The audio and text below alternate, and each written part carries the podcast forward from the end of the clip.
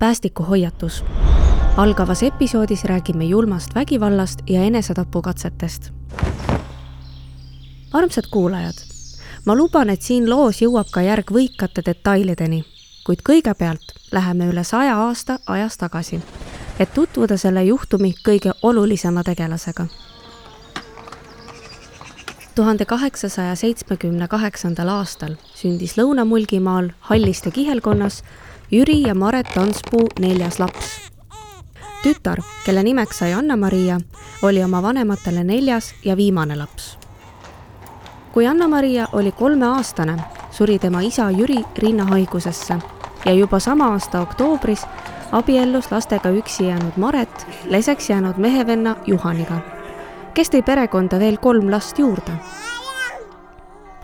toona olid ajad rasked perekonnal puudus püsiv elupaik ja rännati talust talusse, just sinna, kus parajasti sulast ja teenijatüdrukut vajati. kuigi Anna-Maria pidas vastu, suri nii mõnigi tema õdedest-vendadest ja poolõdedest poolvendadest nendel järgnevatel aastatel. ka Juhan suri neli aastat pärast perekondade ühinemist. Maret jäi sellel hetkel nelja lapsega viletsusse ja vaesusesse. kui Anna-Maria sai viisteist, lahkus ta oma perekonna juurest ja hakkas teenetüdrukuna töötama seal, kus parajasti sai. kuna aga piiri taga terendas rohelisem muru, jõudis Anna-Maria tuhande üheksasaja seitsmendal aastal Peterburi, suurlinna, mis pakkus parema õnne korral vaestele Eesti tüdrukutele hea palgaga tööd teenetüdruku, lapsehoidja või muu sarnase ameti peal. lisaks sai õppida keeli, peenemaid kombeid ja kasulikke majapidamisoskusi Anna-Marial kahjuks nii hästi ei läinud. ta vallandati majateenija kohalt ja pole teada, mis põhjusel. aga nii palju on teada, et uut töökohta ta ei leidnud ja rahatuna ei saanud ta ka kuidagi Eestisse tagasi. viletsa ja juba päevi nälgiva noore Anna-Maria korjas tänavalt üles üks tuttav vanem proua, kes rääkis viimases hädas naisele sellest, kuidas enda keha müües on võimalik kergema vaevaga raha teenida nii viiski ta Anna-Maria ühte Peterburi lõbumajja uueks tüdrukuks ja sai kupeldajalt selle eest veel viis rubla. ning sellest hetkest saigi Anna-Mariast lõbunaine. tuhande üheksasaja viieteistkümnendaks aastaks oli Anna-Marial piisavalt raha, et Eestisse tagasi pöörduda. nii sõitiski ta Tallinnasse ja kolis elama vanalinna majja, mille aadress on praegu Tunkri üksteist see oli neljakordne kivimaja otse Rataskaevu tänava kaevu ees. härra, härra, härra, härra. äkki tahate minu juurde tulla? mul on. tänapäeva Tallinnas on vanalinn kahtlemata väärikas kant elamiseks, kuid toona oli Raekoja platsile jõudev Tunkri tänav kitsas ja pime urgas, mida iga korralik inimene hilistel õhtutundidel vältis. eks selliseid kahtlaseid kohti oli Tallinnas teisigi ja hullemaidki aga oli teada, et Tunkri tänaval elas lisaks Anna-Mariale veel mitmeid tema ametiõdesid. ei kulunud kaua, kui Anna-Maria sai oma klientide seas hüüdnimeks Tunkri Lonni. kahe aastaga oli Lonni korraliku kokkuhoiuga kogunud umbes kolm tuhat kolmsada tsaari rubla. see oli terve varandus. võrdluseks näide väärikal kohal haiglaarst või gümnaasiumiõpetaja teenis ühe kuuga umbes kaheksakümmend rubla. Lonni jätkas raha kõrvale panemist. tal oli nimelt unistus avada säästudega oma vürtsipoeke ja jätta prostituudi amet jäädavalt minevikku. kuid taas tabas halb õnn, sest tuhande üheksasaja üheksateistkümnendal aastal Eesti iseseisvumise käigus kehtestati Eestis ainukese valuutana Eesti mark tsaari rubla sai küll markadeks ümber vahetada, aga seda ei teinud väga keegi, sest marga väärtus langes kiiresti. Vene paberrubla väärtus langes veel kiiremini ja tuhande üheksasaja kahekümne esimese aasta jooksul muutus selle väärtus lausa olematuks. Lonni hoidis siiski oma säästetud kolm tuhat kolmsada rubla alles. seda sai uhkusega või kurvastusega tuttavatele näidata, kuid osta ei saanud selle eest enam midagi nii purunes Anna-Maria unistus oma vürtsipoest või ka väiksest agulimajast. tuhande üheksasaja kahekümnendate lõpus Lonni kolis. uus eluase oli tal Tunkri viis maja Pööningu korteris, mis koosnes vaid köögist ja toast ning mille pind oli umbes kakskümmend ruutmeetrit. selles kitsas kolmekordses majas oli veel kolm korterit, mille elanikud said Lonniga hästi läbi. Nad iseloomustasid teda kui heasüdamlikku ja rõõmsameelset naist, kes oma vanusest märksa noorem paistis. selleks ajaks lähenes Lonni oma viiekümnendatele eluaastatele kuigi ebaõnn oli naise vaevaga kogutud säästud muutnud natuke rohkemaks tulealgatusest, elas ta siiski kahekümnendatel Tunkri tänaval päris kenasti.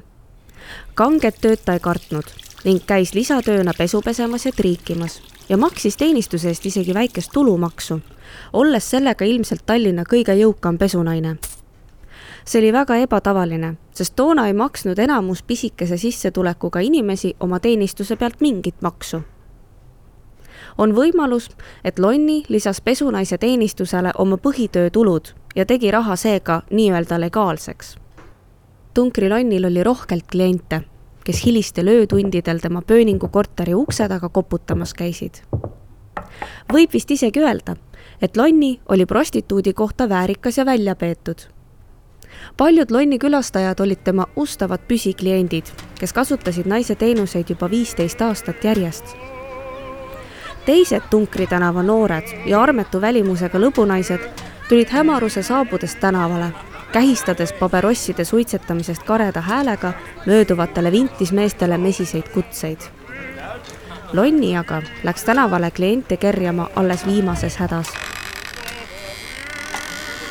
tubli tööga suutis ta kokku ajada ligi kolm tuhat krooni, sest mitte kuhugi polnud kadunud linna ääres vürtsipoekese asutamise unistus nii saaks ta prostituudi ameti jäädavalt maha panna ja seal rahus oma vanaduse päevi veeta.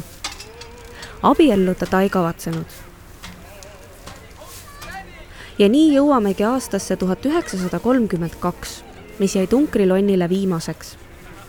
ta oli siis viiekümne nelja aastane sellel ajal hakkasid Lonni naabrid ja tuttavad tähele panema, kuidas naine on sageli muserdatud meeleolus, närviline ja nukker ta kurtis naabritele, et kardab oma katusekambris üksi olla, sest seal on hakanud kummitama. Naine uskus vaimudesse tõsimeeli. ma kardan seda tuba. mu tuba on õudne, seal liiguvad ringi vaimud. mitu aastat Pööningu korteris elanud naine püüdis seal viibida nii vähe kui võimalik. isegi tema väike mustavalge kirju kutsu Cello ei olnud talle piisavalt julgustuseks oma korteri asemel veetis Lonni võimalikult palju aega väljas või jäi võimalikult kauaks naabrite juurde külla. Kõige hirmsamad olid ööd. ükskord oli naine tõusnud mingisuguse müra peale, kuid toas polnud kedagi peale koerakese Cello, kes rahus magas. hiljem kirjeldas ta naabritele, et keegi oleks justkui rusikaga vastu vineertooli põhja peksnud ja hüüdnud Lonnile, et mis kurat naine veel magab, tal on ainult aasta jäänud elada kui sa hea vaim oled, jää siia. kui sa aga paha vaim oled, kasi kus kurat.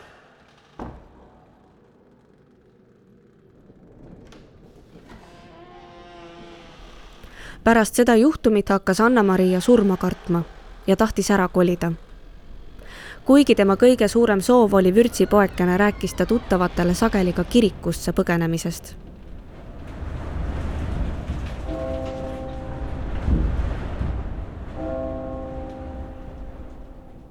tuhande üheksasaja kolmekümne teise aasta kahekümne viiendal veebruaril leiti Tunkri Lonni oma korterist tapetuna.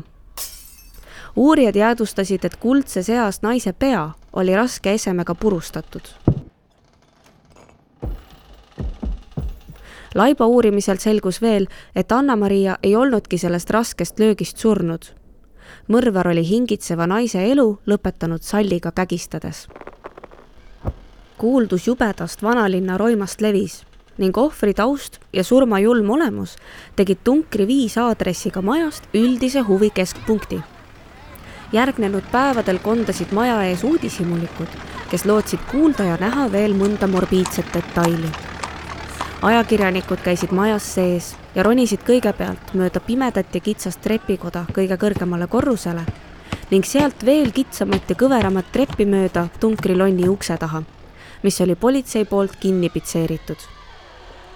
korterisse sisse ei näinud, aga ka koridoris oli siin-seal kuivanud vereplekke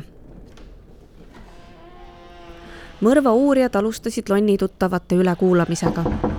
selgus, et sageli nukker naine oli oma viimasel õhtul olnud päris lõbusas meeleolus.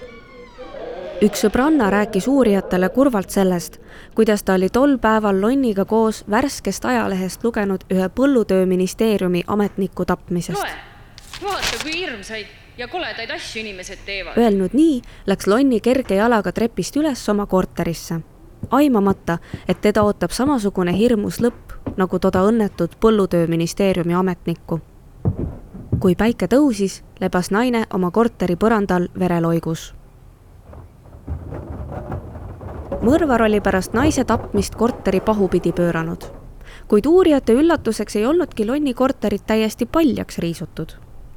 ära oli viidud ainult tema pangaraamat ja isikutunnistus, pisut sularaha, mõned ehted ja kaks Inglise shillingit.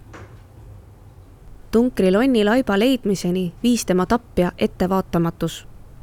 mõrvaööle järgnenud päeval kella kaheteistkümne paiku astus vanalinnas asuvasse Tallinna majaomanike panka leina looriga keskealine naine. ta esitas pangaametnikule Anna-Maria Anspuu jooksva arveraamatu, paludes terve hoiusumma väljamaksmist ametnik täitis sellele summale tšeki, millele Looris naine kirjutas Anna-Maria nime. kuid enne raha väljamaksmist tekkis ametnikul naise isiku suhtes kahtlus. Leina Looris naine ulatas talle tõestuseks Anna-Maria isikutunnistuse. kui aga isikutunnistust sirviv ametnik uuris, millal on Lonni sünnipäev, jäi Loori taha peitunud naine kohmetuks ega osanud midagi vastata ametnik läks selle peale kõrvalruumi kolleegidega aru pidama. aga tagasi tulles ei näinud ta enam ei looritatud naist ega tema eemal ootavat meessoost saatjat. põgenenud naine oli ähmiga maha unustanud kõik Anna-Maria dokumendid. pank teatas sündmusest politseile ja üleantud dokumendid suunasidki uurijad tapetud naise pööningu korterisse, kust leitigi lonnilaip uurimist hakkas juhtima kriminaalpolitsei assistent Paul Eugen Hansar, kes hakkas koos teiste uurijatega üle kuulama Lonni tuttavaid ja kliente. järgnenud nädala jooksul kuulati üle nelisada kuni viissada inimest. ja ühel hetkel kerkiski pinnale nimi Aleksander Kerde mees, kes oli ka ise politseinikuna vanalinnas valvet pidanud, kuid kes oli kõlbmatu isikuna mitu aastat varem koondatud nimelt oli Kerde politseinikuna ühe purjus mehe teel arestimajja purupaljaks varastanud. samuti olevat ta ühe oma armukese mehe vihahoos vaese omaks peksnud. huvitaval kombel oli see keskmist kasvu ja tüsedavõitu mees olnud viimased kümme aastat õnnelikus abielus, kus polnud ei tülisid ega vägivalda. peres oli üks kaheksa-aastane poeg. viina võtnud Aleksander harva ja piiratult mees olnud ka heades suhetes avalike naistega. politseinikuna oli ta valvepost jäänud Viru väravate juurde. seega oli ta tuttav ka lähedal elavate Tunkri tänava lõbunaistega. pärast politseiametist koondamist proovis mees raha teenida nii leivavedaja kui lihapoe omanikuna. viimane oli ta ka mõrva ajal ja äri oli pankroti äärel kuigi kindlad tõendid puudusid, võeti nädal pärast roima Aleksander ja Marta Kerde vahi alla. uurijateni oli jõudnud vihje abielupaari naabritelt, kellel oli silma jäänud see, kuidas Marta millegipärast leinalooriga linna läks. Marta oli sissetungist vapustatud, ent ka muidu julge mehena tuntud Aleksander säilitas külma rahu ta oli veendunud, et politseinikel pole tema vastu mitte mingeid kindlaid tõendeid ent kõik niidiotsad hakkasid koonduma. Gerde palitult avastati vereplekk, mida too oli üritanud ebaõnnestunult pesta.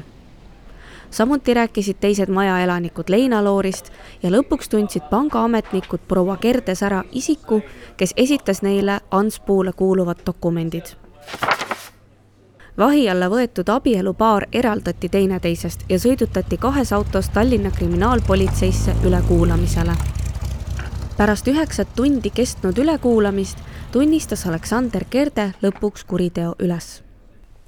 ta seletas, et lonni surm oli õnnetult lõppenud tüli. ta olevat läinud tunkri lonni juurde kui klient ja tüli põhjuseks oli hind. mees pakkus seksi eest ühte krooni, ent lõbunaine oli nõudnud kahte. vihahoos löönud Aleksander naise maha abikaasa Martale rääkinud Aleksander, et ta oli lihtsalt kusagilt leidnud võõra inimese panga hoiuraamatu ja passi. mõrvast ei maininud ta abikaasale sõnagi. Aleksandri naine Marta vabastati paari päeva pärast. teda ei peetud röövmõrva kaasosaliseks, sest väidetavalt kuulis ta sellest esimest korda siis, kui ta ülekuulamiste järel Aleksandriga vastakuti pandi ja mees kõik üles tunnistas sellest hoolimata oli Marta olnud valmis võõra inimese dokumentidega pangast küsima raha, mis ei kuulunud temale. teda karistati allkirja võltsimise süüdistusega ja määrati talle kaheksa kuud vangistust. Aleksander nii kergelt ei pääsenud. uurimise käigus oli selgunud, et ta oli tunkrilonnile vastu pead virutanud oma lihapoest kaasa võetud mitmekilose kaalupommiga uurijad aimasid, et Aleksander oli prostituudi vaevaga kogutud säästudest teadlik. ei ole väga tõenäoline, et üks lihapoe omanik võtab prostituudi juurde minnes niisama raske kaalupommi poest kaasa. sellest järeldati, et tegemist oli siiski planeeritud kuritööga tol ajal kehtis Tallinnas kord, mille järgi saadeti tsiviilisikute raskemad kuriteod sõjakohtu ette Aleksander Kerde juhtumit hakati arutama paar kuud pärast kuritegu Patarei vanglas. uudishimulikke oli palju ja juba varakult täitus Patarei tänav tiheda rahvamurruga, millest kohtusaali mahtus vaid pisike osa. ülejäänud jäid kannatlikult ukse taga protsessi lõppu ootama. kohtus küsitleti Aleksandrit, loeti ette süüdistusakt avaldati asitõendid ja kuulati ära ekspertide ja arstide tunnistused. kohus võttis juhtumi kaalumiseks tund aega, pärast mida kuulutas ta välja süüdimõistva otsuse ja karistuseks surmanuhtluse mahalaskmise läbi. Aleksander Kerte proovis veel edasi kaevata ta väitis, et ta ei saa võtta vastutust oma tegude eest, kuna ta olevat olnud mõrva ajal vaimuhaiguse taolises seisukorras ja kaotanud täielikult enesevalitsemise süüdimõistetu seletas, et vaimse tasakaalutuse põhjuseid on tal mitu. lapsepõlves kukkunud ta puu otsast alla ja vigastanud oma hambaid. vanemas eas kannatanud liigesevalu all ja olnud mõnda aega liikumisvõimetu. samuti on ta periooditi põdenud vaikimistõbe ja proovinud korduvalt ennast ära tappa Aleksander Kerde kohtulik kaitsja märkis, et kõik need sündmused võivad inimese vaimset tervist kahjustada ja prostituudi mõrv võis olla esimene olukord, kus Aleksander selle vaimse koorma all lõpuks murdus. riigikohus ei pidanud Kerde põhjendusi kaaluvateks. seega jäi jõusse sõjaringkonna kohtu surmamõistmise otsus. ja kümme päeva hiljem viidigi surmaotsus täide hukkamiskoht asus kusagil Nõmmel kõrvalisel Kanarpiku nõmmel Aleksandri kõrval hukati veel keegi teine ametnik, kes oli röövimise käigus oma kolleegi tapnud. mõlemad maeti sinnasamasse mingisse tähistamata hauda. kuid poolteist nädalat hiljem kaevati hukatute kehad uuesti välja ja anti omakstele üle. Aleksander Kerte maeti ümber Rahumäe kalmistule Kaarli koguduse osale kuhu aga maeti Anna-Maria Anspuu ehk tunkrilonni? seda me ei teagi on vaid nii palju teada, et Anna-Maria suure vaevaga kogutud raha läks pärandusena tema poolvennale. pärandi nimistust on muidugi puudu pisike mustavalge kirju tšello ja polegi teada, mis koerast sai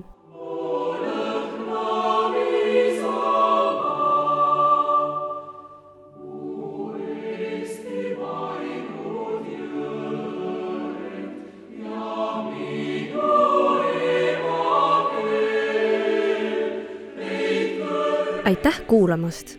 minu nimi on Johanna-Kadri Kuusk, saate helindas Hannes Treimannis. tegelastele andsid hääle Eda Meresmaa, Mirjam Salumäe, Tannar Leitmaa ja Helen Reinhold. hakka meid jälgima ka Spotify's, iTunesis või SoundCloudis, et sul ei jääks ükski tulevane episood märkamata